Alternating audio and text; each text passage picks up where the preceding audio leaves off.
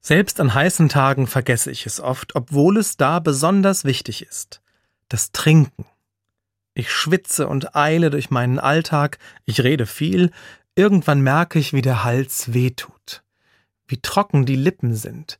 Jetzt ein kühles, sprudelndes Glas Wasser. Ich gehe in die Küche, die Flasche zischt beim Öffnen, dann gluckert das Wasser ins Glas. Und der erste Schluck ist einfach großartig. Ich spüre, wie er den Hals hinunterfließt, dann spüre ich Erleichterung und merke erst jetzt, wie durstig ich war. Durst ist in der Bibel oft ein Bild für das, was die Seele braucht, für etwas, was der Seele so gut tut wie Wasser, wenn man durstig ist.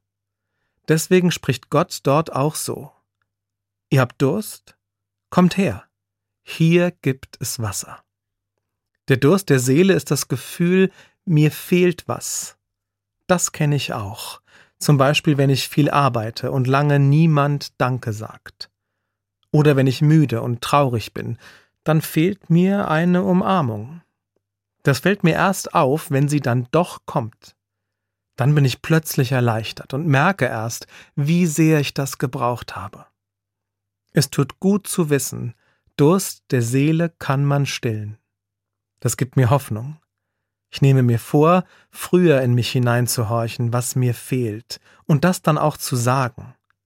Den Menschen, mit denen ich arbeite, den Menschen, mit denen ich lebe. Aber auch Gott.